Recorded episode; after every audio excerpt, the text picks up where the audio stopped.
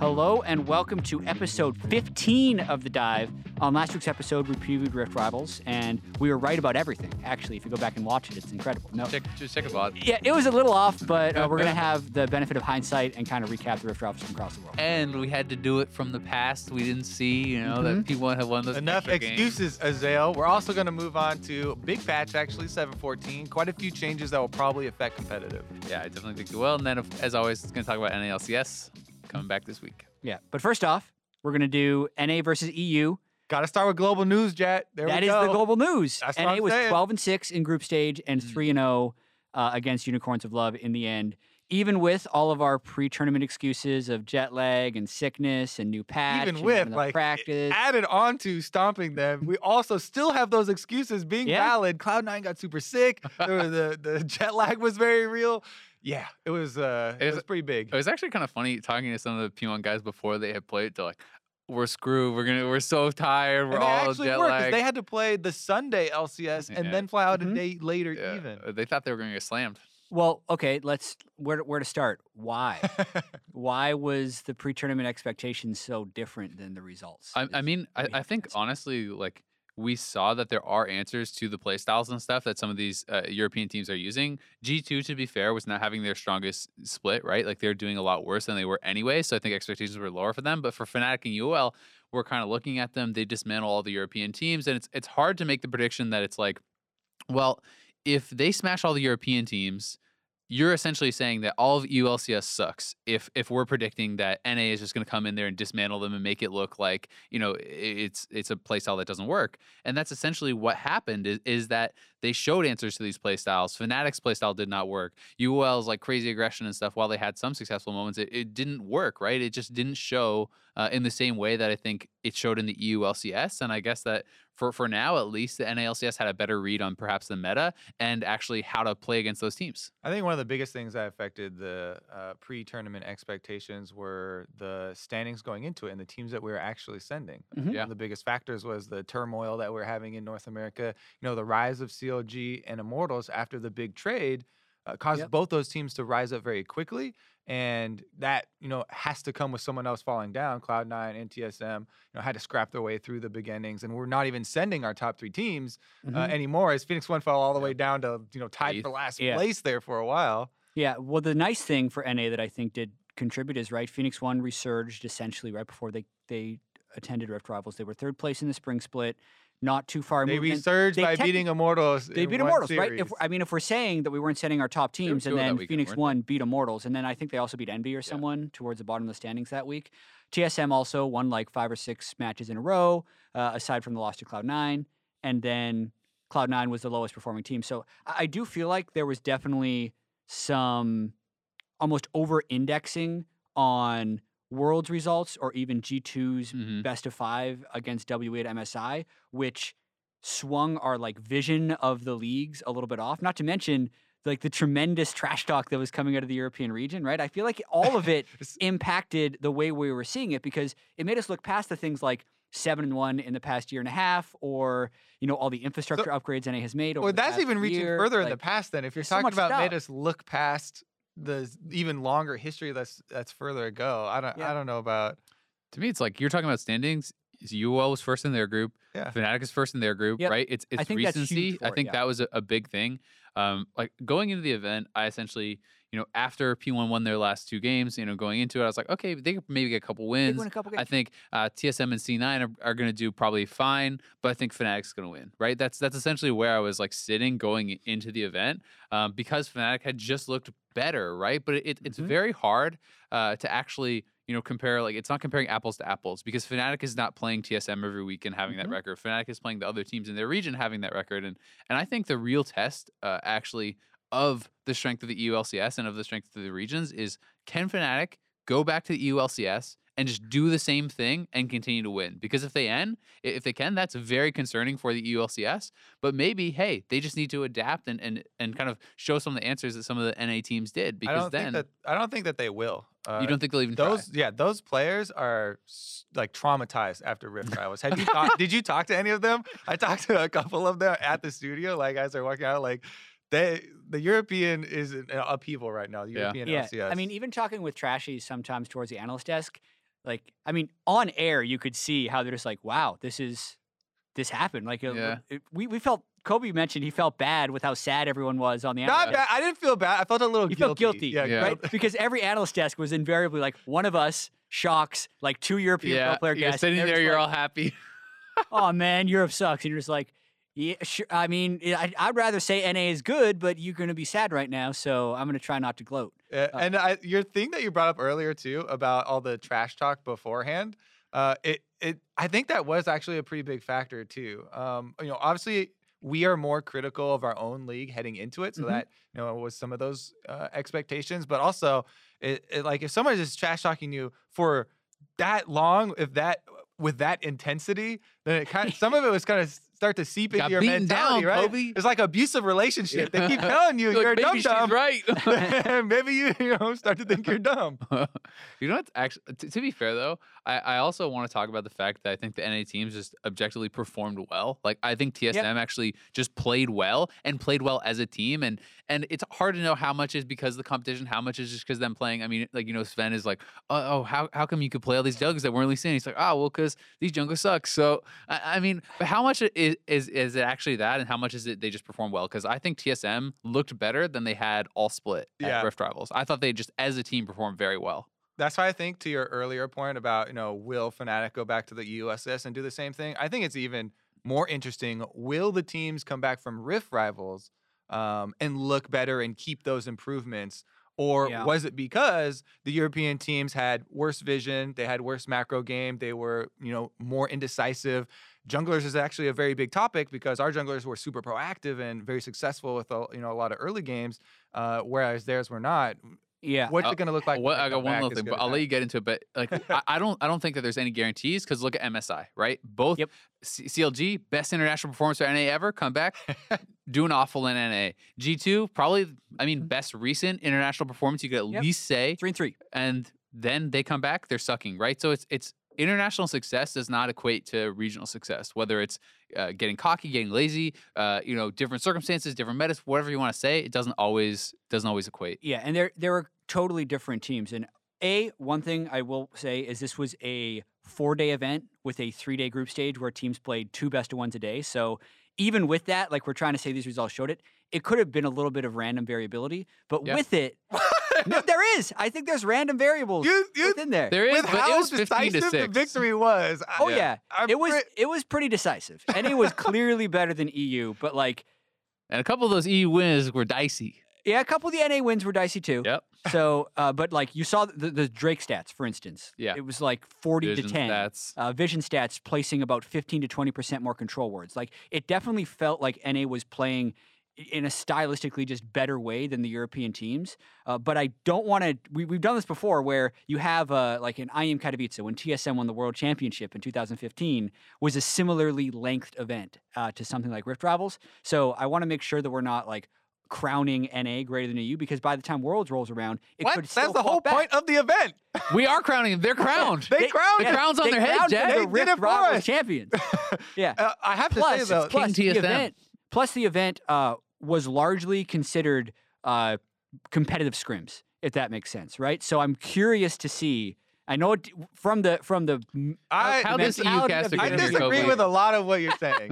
I disagree with a lot of what you're saying. First All of all, that's why you look beyond the stats, and that's why you look beyond just the You look results to of the the greatness game. of our region. If you Yeah. watch the actual NA how the greatness. games played out, Mhm. North American teams had control 90% of the time in Yep. all the games. Even the ones that they did lose, as Yeah. you're saying, like the European loss uh, wins, they were behind in Mhm. gold every single, literally every single early game. Yeah. Like they're But does all that mean smashed. that come Worlds the same thing will happen again? No. No, because it, ne- it never Yeah, means That's that essentially what I'm saying. Is like don't over extrapolate. well, it's, it's, it's just like, you know, just because Worlds one year we perform doesn't mean we're, we're going to perform the next year, right? Yeah, of you course. can't It's- cheapen what they did though. Yeah. in saying Correct. that. So right Correct. right now, I North not think you America is certainly much stronger than Europe. I think we can say that. G2, I expect them to be really good come Worlds. I don't think that this is the level that they've shown, and they've been very good for a long time. So I'm expecting G2 to bounce back and be a top team that is as good or better than what we're sending from from North mm-hmm. America come Worlds, right? Like they, they're a team that has shown that. Maybe that's not going to happen, but they have months to prepare and the meta changes, right? So mm-hmm. we'll see how these teams can adapt. You don't think Fnatic's going to try the same style? Maybe they can just play a standard style and just be that good, right? Like they have strong players. Yeah, I think at, at least Soaz is gonna like force them them to was change the type of play that they have. I do think that Rekkles will I don't blame continue to use these like hipster AD Yeah. carries. You don't blame though. him for saying he's never going to play. Like, I can't play this dog champion against good teams. Dude. Shen's the second most picked banned champion in the world Yeah, for top lane. Like, are I- you I telling I me can- that champion is the reason you lost? I, I can understand That's the frustration because yeah, it's, of course it's Till, but I can understand the frustration because Shen loses like every single lane matchup in the whole game. And if you feel like you're better than your opponent in the 1v1, Yeah. not saying it's true, but if you feel like that, there's nothing you can do to carry the game really in, in a 1v1 scenario, right? So it's like I can understand being like, um, I'm way better than this guy. Now I'm just gonna play the carries, I'm gonna smash him, You right? can carry with Shen. Maybe he I should think try. Not not in a 1v1. Correct, but like that's not the game. You play Yeah, team fights. But I- but I it is a lot the of the time But is oh, that you get man. you just get locked in these Just 1v1s and you're just pushed under your turret. and it's Maybe he like, should try tanks some jacks, like play. Uh, my boy Huni. Yeah, Uh, that worked out Speaking well. of which, do you want to talk about the other Rift rivals? Because I Uh, thought they results do we were want to actually we want to really, talk about really in- individual teams at all from Rift Rivals from NAEU stuff, or do we want to just go straight into LCK? We're going to talk about the NA teams, uh, like in the In NA, NALCS yeah. section. Uh, Fnatic Tilt is one thing. Uh, I think we could go into to the LCK LPL because it the Okay. same type of like reactions to results. This was far crazier to me Yeah. than NA Yes. beating AU because we talked in the Rift Rivals Let's preview. flame quick shot. Like Yeah, as yeah, much as. EU was favored, and we even said that EU will probably win Rift Rivals, we were like, we would not be super surprised if NA was able to win this because the Yeah. regions are actually pretty close. We are thinking, thinking ahead. LPL, LCK though, it was it's it's a foregone conclusion that LCK was going to win. You, you expect LCK uh, like all formats aside, this there theirs was a more random format I think than the NA one, right? This was not SKT playing a best of five to finish it, uh, in which case SKT probably wins every single time. But even with this format, Mhm. I would bet on LCK nine out of ten times. Yeah. right. Like like I I think that they What happened on that one time? You had the one time they weird- lost One time it happened. Weird breakfast Yeah, or something. the you difference in the decided, I'm gonna go with LPL. yeah. NA EU was just like a big group stage into a I'm saying they team play it of ten five. times. Kobe China wins once, and that's what happened. It ha- You, you said 10 nine out of ten times you would bet on LCK. So one time you would You're not, not gonna bet on All right, you know what I mean. Yeah. Now, yeah, yeah, It's a yeah. All right. right, I was Great. I was really hungover or something, Kobe. I'm really glad we spent the time Yeah, to talk yeah, we gotta clarify that. Uh, difference in the format for those of you that just watched the NAEU format, uh, there were three regions that all sent four teams. So the group stage, like you didn't actually see that big of a spread of teams playing each other. Like LCK, I believe, only dropped two games in the group stage. I think Samsung lost one, or KT lost one of the games, and then I think MVP lost one of the games. But- LPL sucked in group stage. yeah, I mean EDG didn't win a single game in group stage. Then EDG opens up the best of five. They beat Samsung. hmm Uh, then SKT opens up against Team WE. They lose. KT's the one winner, and then MVP comes out and they lose to RNG. So it's over because they were doing that that format where everyone has to play everyone else in the best of five, and then you have an uh, like what, what's the name of it if it goes to five games? Uh, ace match. It's an ace match where you just pick your you best. can bring team and they get to SKT out again or whatever. Uh, but even that, like, it is still in essence LPL beating the LCK in a best of five. Yeah. It's just a bunch of best of ones in sequence. So still hugely unlikely. But why do you think it happened? I, I mean, I, I think that the teams a like prepared well, and I think that they just played super well on the days. I also think that you know there's there's some picks and stuff that are less consistent. Like SKT did play Jax, if I recall correctly. Yep. And Jax- Jackson, Jax played Casio and Fed First Blood and stuff. Yeah, I mean, Jax is, is a is a pick where it's like it can be very hit or miss. Like if you can't, it's it's not like a standard team fighting like most safe thing. Like maybe they're trying some stuff. Maybe they think it was actually the best pick that they could do in this scenario. Um, I like I personally think that it's like J4 and Jax is what they were picking. It's actually really hard for Jax early, so then you're already locking yourself into a situation where you have to like go really late, and then you know the fact that like Faker's getting killed and some things are going bad means the game can snowball out of control much more easily because you know Mhm. Jax is a pick that can't just like group and and just team fight your way out of that very well. So I think that it's partially picks. I think it's really good preparation. You know, hearing about um, some of like the LPL coaches are all working together and talking. Okay, what what team actually matches up best with each play style, and that's how they're going to target it and stuff. So I think it really was truly like the Rift Rivals thing, and that's why I think that format is really cool. Yeah, and the other thing is that, uh, well, coming out, uh, yes, the Korean teams are like, you know, the fans are being super mean basically now, Mm, and a, a, a lot of excuses or reasons and, and things are coming out. But another one was that the LCK teams or the LCK coaching staff or something um, didn't really want to divert a lot of time to like paying attention or or you know, wasting time wasting time on, on this event and they were they kept talking about how yeah LCK is you know the more important thing and stuff Mhm. like that. So then you start questions of how much did they concentrate on it, how much did they practice or, or Mm. prep like Yeah. that. Um, and I think you can ask the same questions, like technically, uh, over either Rift Rivals, right? Like whether it's Yeah. NAEU or whether it's LPL, LCK. I do really love that format though. Mhm. Um, I think it's although although it does make the group stage a little bit irrelevant. Like essentially, the group stage seeded the LCK into the final because the LMS had to play the LPL beforehand. But what happened is essentially. Uh, LCK and LPL played the group stage about as one sidedly as NAEU would have, but then it would have been a world where UOL wins the final over TSM like three to one, is essentially what happened in the LPL. LCK mm-hmm. thing. And if that happened, like if we're looking at that from the outside, we would have been like Battle the Atlantic all over again, where one team wins like half of the tournament, the other team ends up walking away with the trophy. I kind of feel like that's what happened here, Yeah. right? LCK still did win the group stage very decisively, and then they ended up losing the final. So I think it makes Worlds way more exciting. But I don't want to crown LPL the greatest region in the world or anything crazy like that. no, I mean you- certainly can't do that, and certainly like it's odds-on favorites for for Korea at Worlds, etc. Right? You know, in, in a in a longer form format, you're going to bet on those teams, and it's also something you have to keep in mind. Where it's, uh, I think this is a good reminder. Sometimes everyone kind of like correlates SKT success with LCK LCK success, right? Mhm. Like the LCK is not 10 SKTs, right? There's one. There's one team that's that. And then there teams like MVP and stuff are not nearly on the level of SKT and and even Samsung and have- in the, my the opinion. top teams right now are real are do are like are very significantly good though. Like the They top are. probably like Mhm. five. So so who who are the people that you put on that level? Because right now to me it's like I can see like SKT, Samsung, I can see maybe like you know like- KT or something. Yeah. like those Definitely three. those three. But I I, think like that there's too. I think there's a big drop off past those personally. Um, all I'm saying is that it's like you know there's there's a lot of teams I think top teams from around the world that can match up with like an MVP or something like that, right? It's not the same as as having to play SKT five times, and I think that's something that people should keep in mind. While it's clearly the best region, they have the best teams. Oh really? uh, They're not. Oh SKT. No, but but I mean, Some peop- of them are people just people get in that mind, right? It's like people get in that mindset. People talk about you see you see comments where it's like, oh, first place NA, oh, you wouldn't even be tenth place in LCK, you'd be challenger. But it's like that's trash. That's wrong. Like there's the top teams from around the world can compete with these teams. Uh, there's a couple that are clearly at a higher tier, but it's not the whole league.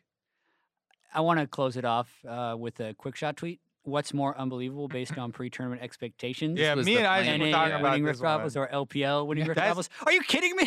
Yeah, it's clearly just the most LPL. That's why I responded to the tweet. I'm like, anyone who's voting for NA is trolling. Like clearly, uh, NA beating EU. Yes, it was uh, an upset. We all predicted that EU was going to win, but this was like, ooh, 55-45, right? Like Yeah. LCK to LPL is like 90-10. the thing to me this that actually shows how much you know the mindset of you know not even just european fans but like the european casters how, how Eh, dead set they were yeah. on like they are so much better that they thought the gap between na and eu was comparable to the gap between korea and uh, anyone else. and, I mean, and anyone else Quickshot does like to say things just to incite That's true. conversation, like pretty often. I think we're That's true. getting incited. And- by and- this and to be- anyways and to this one fair- triggered us Yeah.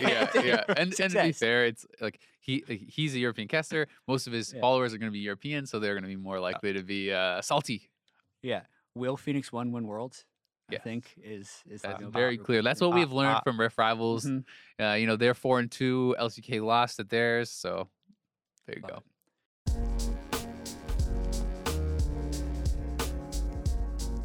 Moving on to the meta and state of the game, we're going to be talking about patch 714 and quick jump onto Urgot because the rework was announced and we got to see basically the kit and the videos. What do you guys think? Uh, I think it looks pretty cool. I actually think it's really fun, and it's I, one of the things I've been noticing with some of the newer champions is it's like the thematic, like the feeling of the character. I think is more there. Like it feels really cool. It's like this like horror monster thing. Like Mhm. shoots out his all. He's pulling you into the chains. He's gonna eat you up. Like I think it's really cool that they're they're coming up with these creative ways and stuff. And I am constantly surprised um, that they keep coming up with these really cool ideas for the champions. Uh, that being said, as far as the actual like mechanics of it, this whole thing where you have to like shoot off all your legs and walk in a circle and stuff, like I hope very much that the character is not balanced around you actually being able to shoot all your legs off and like walk in a fat circle around someone because that's Yeah. never gonna happen. so they said specifically they do not expect you to get that Okay. off Yeah, Yeah, it may be a few. They do that. expect a few of them, not all of them. Like, well, also that- it does that's like reduce ridiculous. damage when you hit them with more than one at once. So like it's Yeah. not like a Fiora Grand Challenge or something where you get mm-hmm. this huge reward because all your legs have Yeah. blown up or have been shotguns.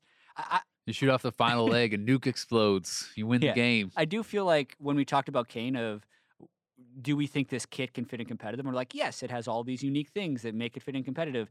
I don't see the same thing with the Urgot kit as far as like unless he's a tremendously good lane bully in the top lane, uh, I don't I don't see him bringing something like super special to a team that would force you to put him in competitive unless he's OP. So I, I actually do see him as someone who could play top lane because even though Urgot top is not played consistently, there are matchups that people will play this and it's actually horrible to play against even current Urgot top. And if this is someone who like I'm looking at a sick gank assist with the charge and the flip, like you have Mhm. slow with your Q, you can flip them in, your alt like is slowing them, and and as far as like team fighting and stuff, like it seems good engage. It seems like um there's you cannot like Tahm Kench eat someone out of the Urgot alt. So if Urgot can build like this like bruisery build and kind of alt Yeah. someone and you can burst them down, you cannot save that person unless you can kill off the Urgot. So like I see it as someone who, if his lane is strong enough, he could have like the engage and the power to actually do some team fighting. Uh, but I definitely do not see this as an AD carry. I see this as a top laner who's going to be able to bully certain picks um, and and maybe take over the game like through that style. You know, it's like you bully lane, then you go to team fights. Yeah, I always like to wait and see until we get more details and, and yeah, actually. it look at depends on the numbers and the scaling. so of- much Of course, me. A little of bit. course. I I mean, one trend that we've obviously noticed with any major reworks and new champions is there'll usually be a point in time in which they have high enough numbers that we'll see Mhm. them in pro, but uh, it's just a matter of will the kit fit. Overall, uh, it probably better than the older guy, I think, uh, from what I'm seeing. I, I'm I have an affinity for the long skill names and the 34 syllables that come with Urgot, but other than that, I think Shotgun needs a little bit. 34. Yeah, Okay. There were two champions with more syllables in their skill names. Can you guess the two? No. I'm not even You're not even gonna try? It's not No. even a fun game. Heimer- Heimerdinger and Jace. Uh, Heimerdinger cheats because he's got skills like H28 Evolution yeah, Grenade or yeah. something, and then Jace has two forms and like Mhm. Mercury Cannon Stance or something is like one half of his ultimate. Anyway, uh, That's I thought sick. Let's get to the something. rest of the 14, baby. I had to follow that up because it was a cast with me and Captain Flowers, and we never got to it. Okay. This is now the time. All right, Patch so- 714. What are you most excited to see? I want to talk a bit about this because you guys have been Uh-huh. triggering me because we haven't they weren't, weren't allowing me. You get to go first, is there? Weren't Now you get your Well, time. This is your time to talk. yeah, now. set the stage for okay, why so, you're let- so let him better. talk, let essen- essentially, we like on, we come in on these days and we do not try to have the conversations about about the stuff like that we're going to talk about on the show. So it's like a first time through. Uh, but they kept saying, like I said, oh, I think 714 is crazy. It's going to be this really big patch, right? It's going to be nuts. And they're like, nah, it's not that big. And then I started to respond, like, oh, save it for the show. save it for the show. You and they've been doing this this to like me the all biggest day. patch We're on the show now. Go. Yeah, we're on the show. You're Okay, here we go. time. Here we go, Why here is we go. it? Why is it All right, such So a I, I think huge disruptive patch? I think that a uh, the changes to the individual champions are actually like really big as far as like like when you look at Garen, when you look at Cho'Gath, when you look at um, Singed, Diana, like all these things are like actual like massive uh, changes, like almost near like little like uh, update levels of, of actual like change to the characters. Um, but I also think that the lethality change, um, the fact that lethality, uh, Taric is also another really big one. I think he's going to be huge. Um, but That's what I was going to talk about. the the lethality change makes it so it's scaling off your level as opposed to the opponent's level. So for assassins and stuff in the mid lane, I actually think this is absurd. Like I think that it puts it at a level where as a solo laner, you are going to be so over leveled on people like supports where it's like it's almost impossible to not one shot like the AD carry and the support and stuff. Like because you have a level advantage, like actually buffs lethality quite a lot. Like you can get to a point where uh, you have like more lethal, like you're doing like true damage almost essentially with lethality runes. Like I think that is really big, and I also think that Bramble Vest um, changes changes like the landscape of the game so much for tanks. Like when you look at so many of these matchups that tanks have just been trashing in top lane. I Like, like how you corrected can- yourself now to not the full thornmail, just the bramble vest. right, I whatever. kept correcting you to make sure that the small piece is the Thornmail big then. I'm gonna change it back. Yeah. okay. Okay. Anyway, like th- this item, so it's it's about the the tanks being able to apply Right. grievous wounds, right? Like when you look at Fiora, when you look at Riven, when you look at all these champions who can bully you through through lifesteal, it's like it gets to a point where tanks cannot fight back, um, and that's always this like this break point that we talk about for a lot of split pushers. That may not exist anymore. Like may, it may not get to the point where it's like, oh, they hit their three items, you have five, you lose anymore. So I think that as far as like actual like meta shifting, I think assassins could be much bigger. I think all these individual champions have a change to have a, uh, a chance to have a huge resurgence, and tanks just from this one itemization change could be pushed heavily back into the meta. Yeah, let's let's try and break it down so we're talking about like one or two things at a time. The- Yeah. The, the main thing about me saying this wasn't like a huge patch is we've had like the Cinderhulk patch last year, the lane swap Well, patch we've had. Let's also Uh, clarify. Blade Isaac Ruin said King. this is the biggest patch we have ever had. No, that- that's what we not were true. objecting That to. is- I- that is literally the I exact said words besides. that you I said besides any Besides besides, mid- class besides updates, updates. or like or like uh mid-season or end, end of Yeah. season changes and stuff. I'm talking about like middle of the season think- random Yeah. Yeah, patch. I think Cinderhulk, Blade of the Ruin King, and lane swaps are all more disruptive than this patch Yeah. for sure. And I so let's talk about Bramble Vest first. Um, I'm actually going to be on the anti Bramblevest hype train based Okay. on reading it because yes, I think you can rush it, but I think the eff- the long lasting effects will are greatly overstated. Um, cloth armor plus cloth armor plus 300 gold uh, is not actually a very gold efficient item based on the stats. Uh, it's like 77% gold efficiency with cloth armor plus cloth armor for this for the armor it gives you. Um, and then you're basically paying 300 gold for five armor and the healing debuff plus the 20 magic damage when someone hits you.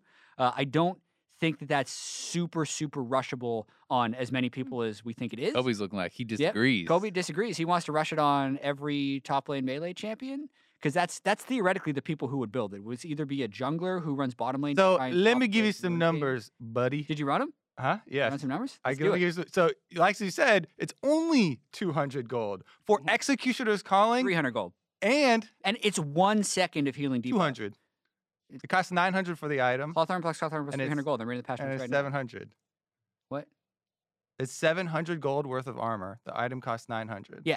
Okay. So 200 gold for Executioner's Calling. and 20 reflection. Don't forget this magic damage that you're Yeah. reflecting. Just for Yeah. some context here. Yeah. Like what is if you're damage? buying an on hit magic damage, which Mhm. would be for an attack speed person, that's the only thing I have because that's all we have in the game. Besides this, you know, getting hit thing, that's 25 gold per per one. So this is if it was on hit, if you're the one doing the Yeah, hitting, to get this will 20 be on hit. 500 gold worth of on hit damage right there. That's more than cost Yeah. of vengeance. But you get Okay. free executioner's calling. So Hey, one second of dif- healing debuff is much different than three to eight. Because Morellonomicon lasts for what, like eight seconds, and Execution's Calling lasts for three. So one second is definitely going to be a lot less. It's free. But it's free. you're saying basically the, the Grievous Wounds is free. Yeah. And then what is the value of Grievous Wounds in the early game for one second? I think it's actually really high. I Yeah. think it's insane in top lane. So Yeah. like there's against so there's, Renekton, Fiora, against against almost Zac, anything Mundo. against Jace against Most Kennen, champions against, heal now. like, Jace? What's yeah. he healing off of? The the thing is, it's Doran's blade. Like even just your Hmm. in, in even just your regen, like your actual HP per five, like health in top lane. That is why Doran's shield became so big. Like it's actually absurd how much of a difference it makes for champions Hmm. who are consistently harassing you. So as a tank, you sit there and you just get bopped. Like you just get hit, you just take it, right? Like they can actually lose trades now from hitting you plus range minions. There's a point where you can actually like. Uh, you I'm converted from the damage that you're going to get, but the one second of healing debuff for to to reduce it- Thorn's Blade healing that- by that's- half, that's like a total throwaway to me. It, it, I think it actually makes a bigger difference than you think. Like over the course of like five minutes of laning, if they're hitting you consistently, I think it's actually like a significant amount of like health that is lost. Um, I, I'm not saying it's like you know thousands of health, but like a couple Yeah, hundred like- health over like over like health over your hit, though, right? yeah. But like if you're if you're there for like five minutes or whatever in lane and things like this, like I think it builds up a fair bit. Mm. And that's not even talking about the champions like like Aatrox or, or like Fiora or these the ones who have massive amounts of like of healing in their kits. Yeah, it's uh, it's, it's gonna uh, you know reduce. I think it hurts champions like Fiora for sure because she gets a big health proc every time she hits a vital, right? And I think Aatrox Fiora's and people who hurt by build life nerfs. steal. like, the yeah. nurse the Fiora, I think is what's gonna kill her, not this thing. this helps a lot though for tanks into Fiora. Like even with just this, I think you would have a chance later in the game against the Fiora. I'm talking about fighting into. Did your you see the stuff. actual nerfs they're doing to her? Yeah. They're big. Yeah, both of them are both like both of them are really big. Yeah. I think Fiora. Uh, I may not have to ban Fiora anymore. All That'd right, be let's great. let's Yeah. let's try All to keep right, it organized. Bramble then. Vest. Bramble vest. I'm. I You get accept it's converted? prob- not not 100. percent okay. You guys are saying it's super OP. I say it's buyable. okay, so you moved. Yeah. You moved up though. I Yeah, think, I it- moved I think up. it's comically OP. Yeah. All right. Maybe I'll say slightly above average. I mean, Yeah. I hope we're not doing the whole EU We're is going to smash NA thing. Slowly here where I'm moving the needle here. slowly moving the Yeah, needle. we'll It- convince it'll, them. it'll happen. I'm, I'm a skeptical. All right, so we're done with Bramble back. Let's move on because you did a bunch of them uh, in the Uh, bundle there, Azael. I want to do lethality. Yeah, Yeah. I wanted uh, us to respond to lethality because this is the one that I do think is a pretty big part of the patch. Uh, and I saw a couple of guys on the patch team say that it would be slight buffs for um, attack damage assassins, but um, as far as looking at the value of specifically for me, Duskblade is so much better right now. Um, you know, the increasing lethality plus it being off your solo lane level Yeah. are very, very big in the effectiveness of that. The build path for this thing is the biggest thing. Mhm. Why I would never build it on, you know, jungle champions. We The build path is of longswords. actually yeah it's actually amazing now and especially that's important for assassins because sometimes you're against a control mage you get pushed out you know you have to go back from your lane at really awkward times sometimes and very rarely are you going to be like ah i'm going to get a bf sword right now Anytime you can get CDR, like uh, CDR is like such a sought after stat. Like it- the fact that it's a cheaper item to complete, the the build path is better, the CDR, like everything about this item is is pretty Yeah. nuts. I, and to me this is like the clear winner and i'm like Mhm. ready to crown it Uh, i'm going to buy one of these you know every time Over- i So have que- to play question is, laner that's what I was gonna say. How, how do you feel about lethality in these items for a jungler, right? Because the jungler is not always as over leveled. I'm I'm already biased because I'm a Cinderhulk uh, jungler basically, so Yeah, I'll care? probably stick with mostly tanks. Uh, um, Hecarim, I would probably get the the Ghostblade still, but yeah, for for the tank junglers, um, I mean, I'm still gonna I still think jungling is optimal there. As you said, junglers are lower level, so it's not quite as good. I still think it is good. Like if you're playing Shaco or something, um, then I'll still get it on my Smurf or whatever. Uh, the other thing though, I Play Shake on your main.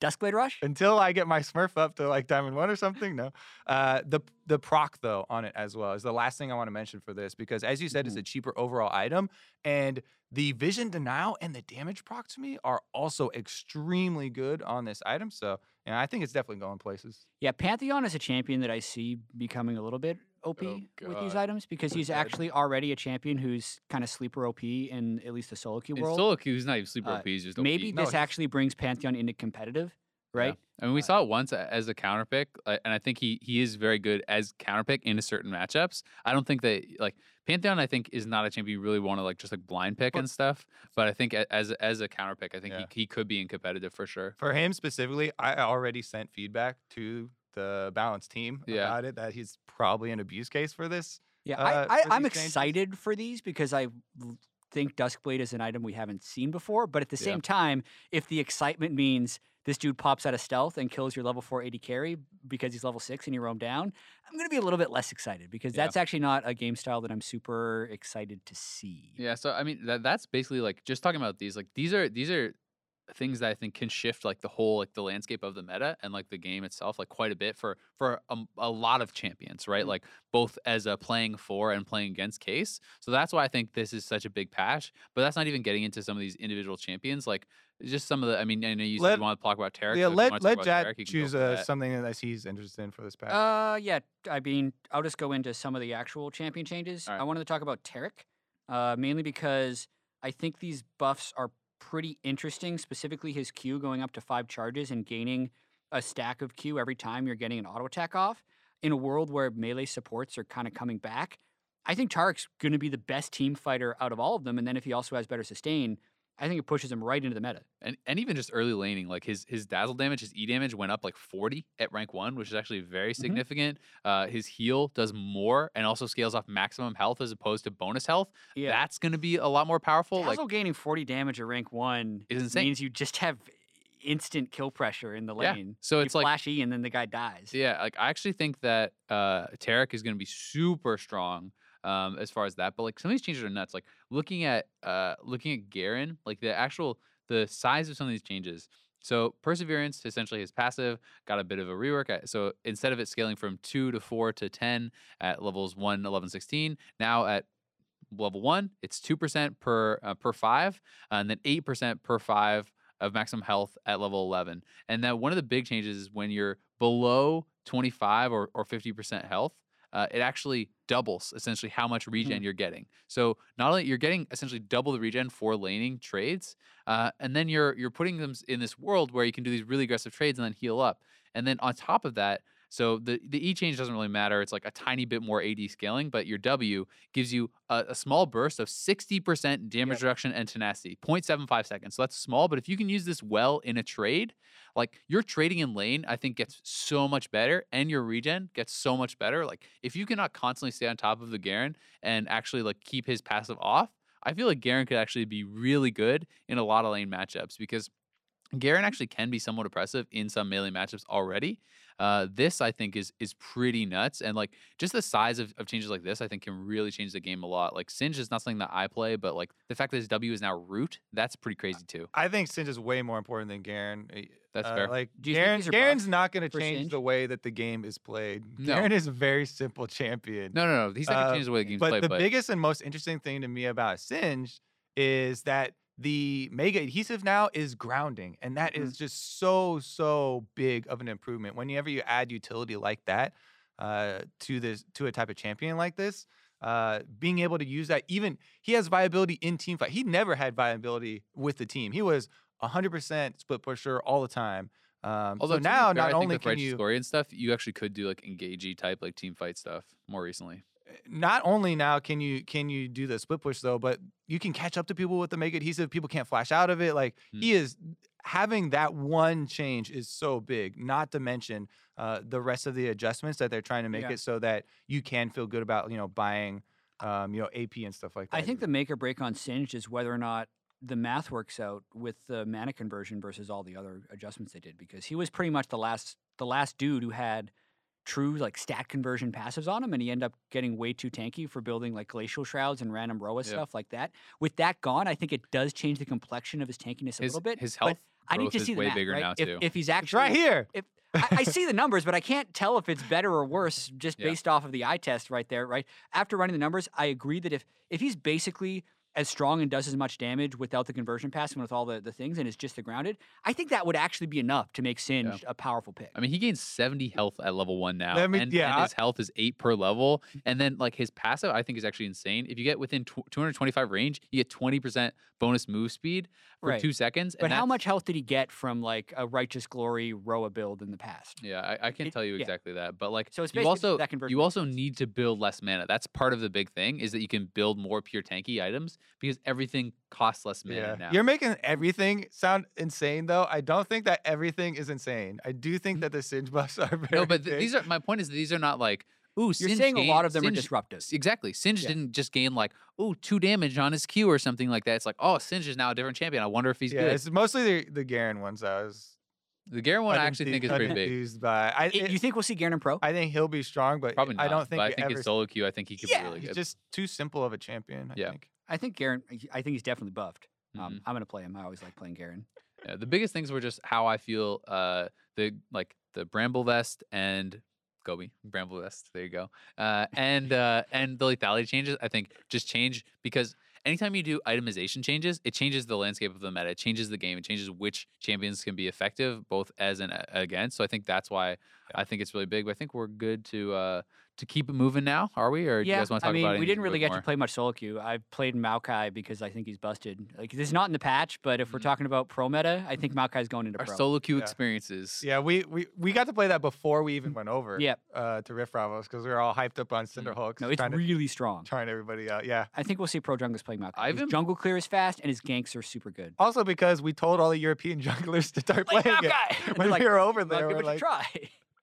MikeYeung played it as well on stream. So there you go. That's the seal of it's approval. basically meta. I've actually been playing it some top as well, and it actually seems really strong top. Like, so yeah, there's still gonna be matchups that you don't. Bramble want it Vest is actually going to hurt him a lot. yeah, it, it could. Honestly, because if it's if it applies on the first auto attack, Mhm. Which I'm not. Uh, the whole point of it is do that you know if Bramble the Vest is yeah. on the first hit it reduces? the whole point of it is yeah. that. So the Maokai late game healing is like 700 per auto attack, and a lot of times is if you're peeling, you're peeling a tank who's going to have a Bramble Vest for the Yeah. most part. If it is an OP item, that'll actually hurt Maokai. That's fair. That could definitely be a, a pretty big difference. But I also think his like his late game case of against AD carries and stuff that can be pretty strong. And there's some matchups where he can abuse it pretty heavily in lane. Yeah. Um, but this is a champion that just keeps getting buffed because no one wanted to play him since the rework. And sometimes I, I feel like so if it, if a rework or whatever, people just like deem it crap, uh, Mhm. whether it is or not. You have to do so much to get it back into the meta because people will not try a champion again. They play Maokai once, they're like, all right, ultimate is trash, champion sucks, never playing him again. And and Yeah, so sometimes his these champions get buffed, I think over buffed. And I think that Maokai. Maokai is is approaching that that level. Like I actually think his his engages are really good. Like when you get a righteous glory on this guy, you can just like roam and throw your alt over a wall, and you're essentially like zoning them a either away from it or into it, right? Like you can Mhm. come behind and they have to run into this thing, Yeah. or they can run away from you and they run to this route. Like it goes up to like I think it's two point five seconds I like or throwing something. it sideways as you're sieging a turret. Yeah, Right, because that just cuts off the turret for them as safe terrain. Yeah. Anyway, uh, I think he- he's cool. going to be good. Yeah. I also was playing Hecarim still, and uh, now that the Ghost Blade was changed to have even more out of combat move speed, uh, I might try that. But I think if I'm going to try one of the lethality items, I'm going to build somebody around Duskblade as well for solo queue. So definitely expect to see a lot of more of those in solo queue. You guys been playing anything else? Any any new picks you think uh, are going to be good besides that? Or are you still on pretty much just you the just talked me into jungle? Garen, so I'm bringing Garen That's out of all he's thinking now. I'm actually- spinning around. I'm all actually the pretty time. excited to try a lot of the, a lot of these new ones uh, later today. A champion I can play in the top lane. I gotta be honest. I saw a bunch of changes to Garen. And I was like, boring champion. I'm not even reading those. Those are big buffs. Those are big buffs. They man. are big, man. Yeah. I know that they're big buffs, but unless you change the way that you play that character, Yeah. I'm not Just gonna play wait. that character. I'll, I'll convert you, Kobe. I'm not gonna play that character. So here's you the don't play is him really after I kill fun. you. this actually brings up a topic I kind of wanted to touch on. I forgot because you were talking so long. Okay. Uh, okay. Because you were talking about how um, when they buff champions into viability, basically they haven't, you know, nobody plays X champion. Yep. Uh, if nobody plays X champion because it's not a very fun champion to play, my problem with that style of buffing and buffing, buffing it until people play it is that okay, eventually people are going to play as champion because they like to win, but they're not going to like playing the champion, and it's just going to be overly buffed. Like that's a very Yeah, I mean, you have to you have make to be very cautious about that. as well. Yeah, right? you can't just like ah nobody's playing. Uh, Garen is a pretty good example. I don't want to you know, call out names, but like nobody's playing X champion, uh, and then buff them all the way up to Yeah. so the winners want to play him. Yeah, I agree. And I mean, this it's not like an ideal way to do it, but it's also one of the things where sometimes a, a, a champion just like falls to the wayside so hard, right? Like like even even if they are fun, like Bard, I think is an example where I think it was done. It was it was cool that it happened because Bard came out and it was so trash. It was like thirty something percent win rate. Mm. People tried they're like. This champion sucks. I don't want to play it. And Bard player went down the dumpster. And like this champion got a bunch of buffs. It starts to come back in, and it's super fun. And you can then like appropriately balance it, and you can reintroduce it. Yeah, I agree with like with some of those champions, but I mean, I, I feel the same about Nunu, and you guys are all about that. Yeah. Like that I- champion that- is that champion is just an I want to win. That's not a fun. This is the other thing I was gonna say is that also people enjoy different champions. Yeah. So there's a bunch of people that do enjoy like Jack Yep. playing Garen and love Super love fun. that style. So I used to love old Gangplank. I was actually really sad when they did the rework. I actually don't like uh, new Gangplank at all. Even though I, he's a, he's a more cool champion, I, I understand he's more skillful. but can you stand at a bush at level Yeah. one and cheese him? Exactly. No, if cannot. Garen suddenly had skill shots, it'll be a whole different experience. Yeah.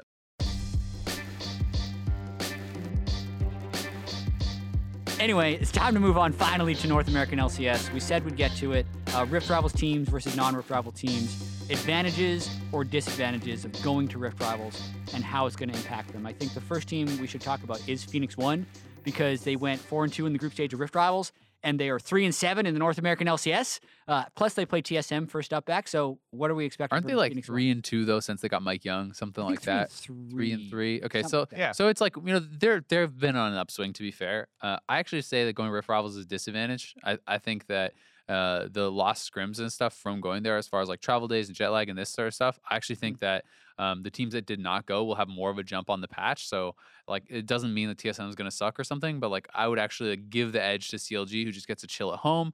Have way more scrims. They have their scrim partners, and and just really heavily prepare for this uh, next week. Because even if you say I'm just going to treat Rift Rivals as a scrim week, uh, the fans will not. So you have to you have to take it more seriously, right? Like Double talked Mhm. about, he felt way more pressure playing there than he did even Yep. for NALCS.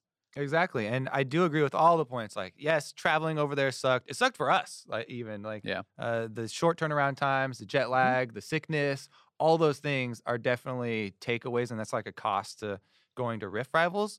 I do think that both TSM and Phoenix One did improve over there though. Yeah. Um Yeah. and and to the point of like, oh, even if you treat it like scrims over there, I think it was you know even beneficial to kind of change up the mentality, right? And If you- confidence wise, if you're in yeah if you're in, in the same you know system basically every single week and you're just used to okay scrims now okay lcs now okay scrims now uh, Yeah. like injecting some extra hyper competitiveness a- and a, an intense week like that into your practice can definitely you know change the way a team plays and it looks like it has for the better for some of the teams that went over there so Yeah. even though there are all these costs uh, there are actually some some definite benefits. That being said, uh, people are going to bring up the arguments of European teams didn't even provide that good uh, practice. Basically, what they Oh, were trying to blame us Sickburn. for beforehand, and Phoenix won.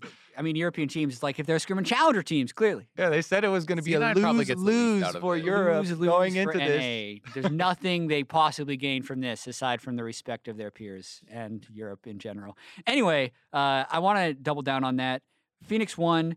I think they're going to gain. I think they gained a lot of confidence from Yeah. that, and I think that's incredibly important to that because we should never underestimate how hard it is to lose as a pro team and how hard right hard on you to lose and how that puts you into a negative spiral and they hadn't turned it around in NA yet, and they did turn around in EU. So I feel like now their expectations of themselves are way higher, and we're kind of going to have to see that play out. But I think for them, it's a positive experience because they got all of that exposure, Mm. they got all that ex- extra experience for even like playing with Mikey on Special, who they'd only had a few weeks with, and the intensity of the games, even though it's not the same type of learning you'd have in practice, it's mainly just the execution of the things you practiced. But they showed how much they have grown, and I think that'll that'll I I have a hard time imagining them not, them not making playoffs at Yeah. this point, even though they only have three wins and they still have to play TSM. I think I think the loser out of the three is certainly C9 because TSM won, so that that's Yeah. exciting. Uh, P1 got a lot of recognition, performed well. C9 did the worst of the three teams. Uh, I know like Sneaky and a, a lot of their players sick. are super sick. Like they can't even Yeah. talk still apparently. Like they haven't got their voices back, so like they're really sick. So they're probably gonna be on a downtrend. My question for you guys is like, given the pros and the cons and stuff, who comes out on top, right? Like who is now the best team coming in into into the next week? Is it CLG? Is it TSM? TSM, I think. I think it's TSM based on that. They they crushed Europe. They had already beaten.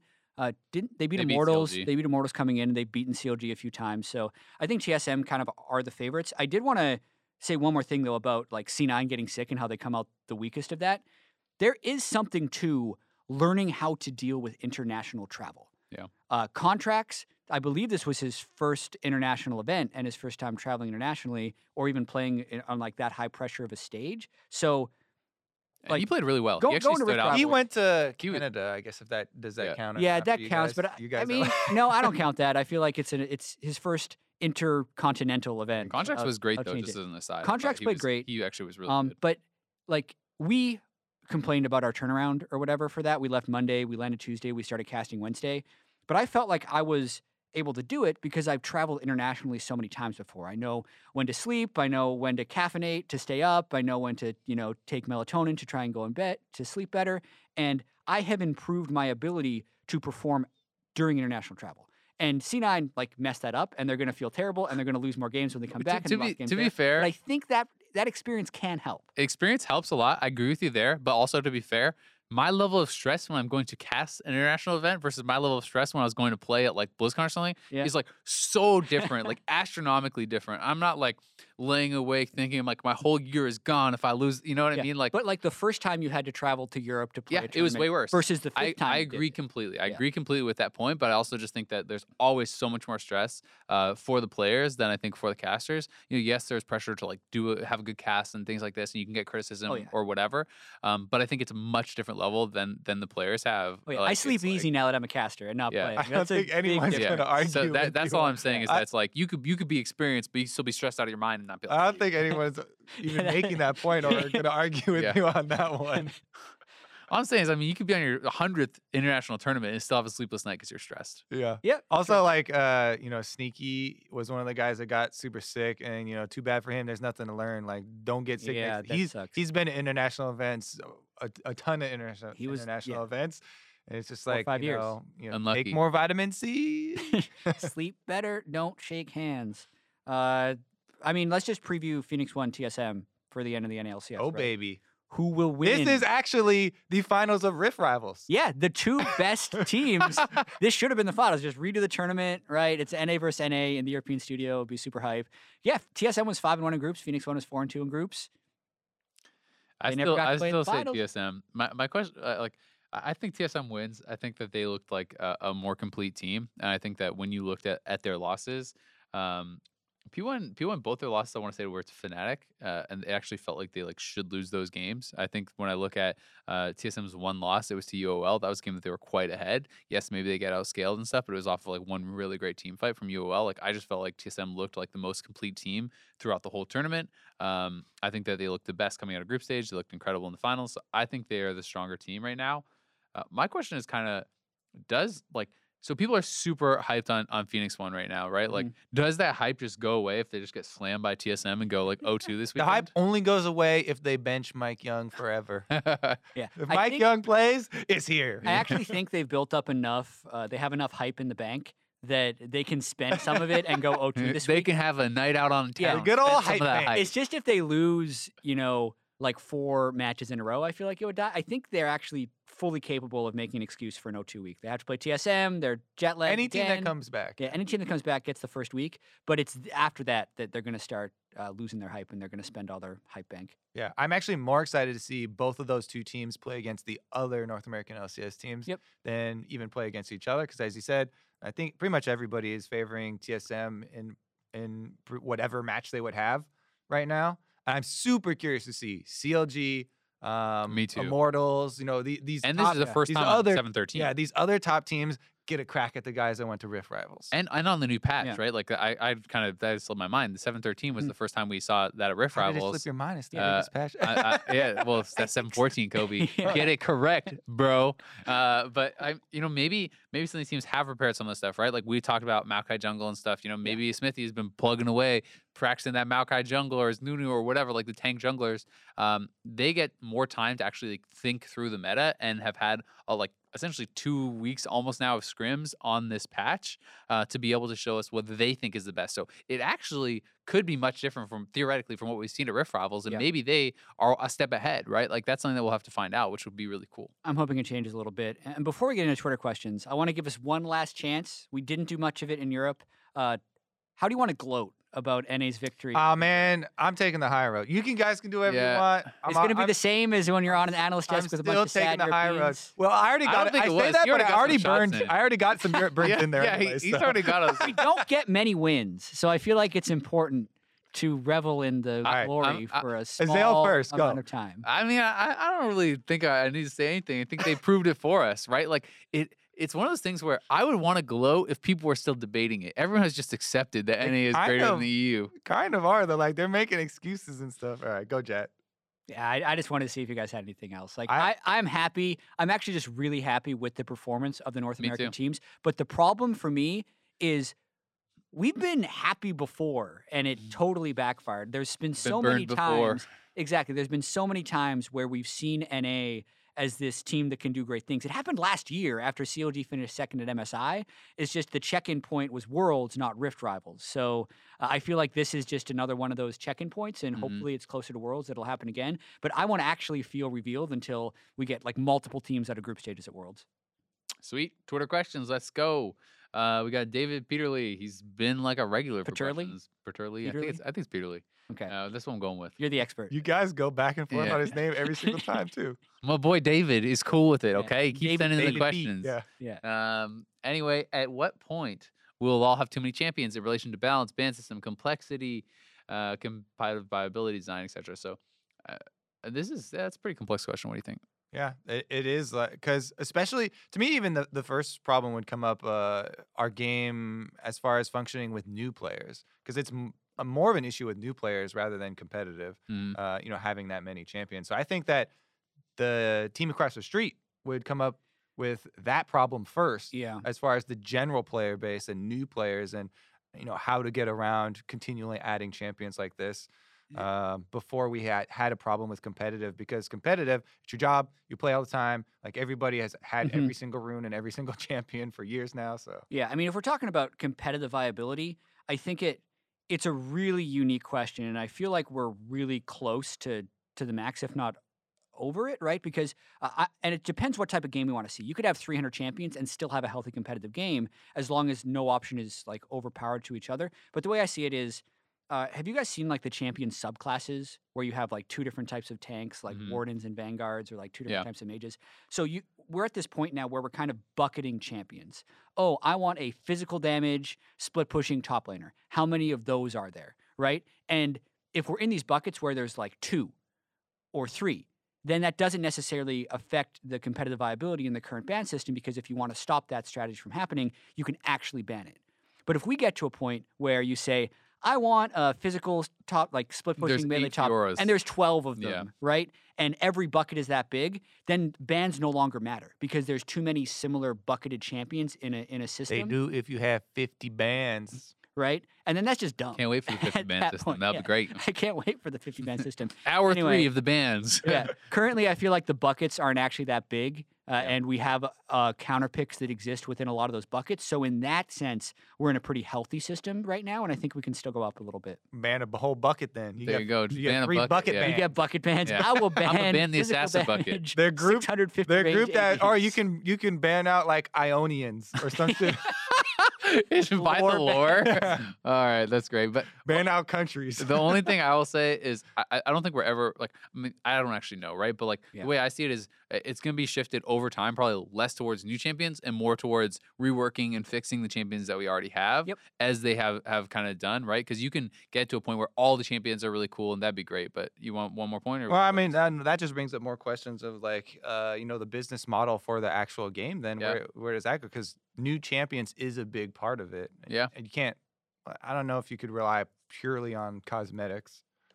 Yeah, not I- release new champions. new champions. champions will but- probably always come out Yeah. right uh, anyway, next question is from uh, Edward Jerry, the Fantasy G. He asked, looking back at NA's performance over Rivals, do you think P1 could bring? Oh, we already kind of talked about that one.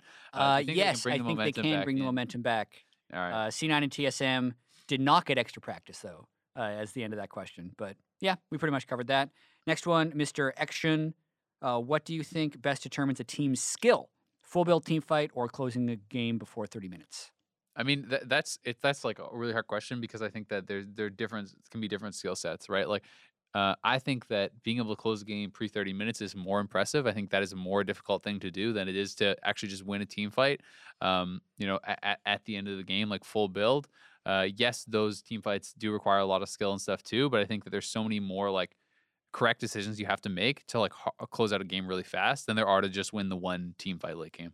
Yeah, I mean those they're all they're just different skills within Yeah. the game. Mhm. Uh, all the skills that do contribute to you destroying the Nexus. Like uh, that's the same problem I had with like using tiebreaker rules as times for people's wins. Mm-hmm. Some strategies obviously built around lane dominant champions, winning the early game, Yeah. and then that is a very important skill to have to be able to end that game early and continue your snowball and not lose a team fight to the scaling team. And, and then it makes the job super easy for the scaling team or whatever. Anyways, those Yeah. those different scenarios. I mean, if you're trying to classify teams from a spectrum of like fast teams to scaling teams, SKT I think falls on the scaling team spectrum, and they're the Mm-hmm. greatest team of all time. So I, I really don't think closing a game pre 30 minutes is like a great indicator of a team skill. But it's more can be. about like how they play the map and how they play specifically to the win conditions of their team composition, which is the big thing. Uh, last question from Frederick White: Do you guys think the game should be balanced more around pro play or normal player base? I I think this is one of those things where it ha- has to be a mix, right? Like at the mm-hmm. end of the day, I could be a purist and I should be like, it should be 100% about pro play. But if everyone stops playing in the game, pro play doesn't happen anymore. You have to actually like have it at a place where some champions are they're they're tuning things that are, are more towards pro play, but ideally it should always be a mix, right? Like if Yeah. something is dominating in pro play but it's not as good in solo queue, you want to find a way to balance it that is attacking the specific thing that is pros are utilizing more than the average player is utilizing. Yeah, I actually really like the current strategy that the balance team does, where they balance for both and they attack the outliers. Yeah. So if there's a champion that's super super good and competitive and the kit really fits that, it's basically just bad for the majority of the player base. But then there's still 127 other champions. The meta feels pretty damn good right now, Yeah. I think. yeah. till Bramble. And I, that's one positive. that's one positive of having so many champions. We can have champions that will never see the light of competitive play. Um, you know, Amumu has not been played in competitive in years, yet it's always so good for the majority of the player base. Fifty-three These- percent win rate. These more simplistic champions that we're talking about. That's why Garen and stuff like this exists. those are my Um, champions. and He's like those Those are my are people. And on, on the other side, there are ones that are pick ban 100% in competitive, Mhm. yet are like 35% win rate for most people, like the old Azir, you know, Ryze, th- Ryze is like forty percent win rate in solo queue. It still gets picked. I think that champion sucks. yeah, I mean, I think it's bad and competitive at this point, but that's a totally different discussion. It's important to have a spectrum so that when I watch a pro game, I can see somebody perform an amazing feat that I Mhm. can't perform and be like, I want to get, aspire. I want to get to that level. Exactly. and that's why I think it's also really cool to have a varying complexity of champions, right? Because Exactly it's like what I just said. yeah, yeah. Well, Awesome. Yeah. Thank you guys very much for the question. That does it for this week's episode of The Dive. Uh, make sure you can check us out on YouTube. We're also on SoundCloud, iTunes, a bunch of other sound uh, like podcast I heard we're on. Spotify UK Oh, or something. I heard that. We We're in it there. That's Spotify number. UK. That's that's one. Not the to US find one, but UK or something. To find it, I found like if I look for it on iTunes, search the dive LOL Yeah. uh, is the big thing because that's our hashtag. That's how we're identified on all these platforms, and we'll probably be there if you just search for it. Probably. Yeah. Maybe. Perhaps. also, keep sending us questions on Twitter. Otherwise, our producers are going to have to come up with them, and our producers suck. So uh, make they sure come up you with this or that slides every week. I feel like they're fine. So we don't want to overburden them, right? Mm. It's Keep too them much work. focused. Yeah. All right. Uh, remember, NALCS will be back in business this Friday, 3 p.m. Pacific time. Counterlogic Gaming takes on FlyQuest. Let's go. Let's go.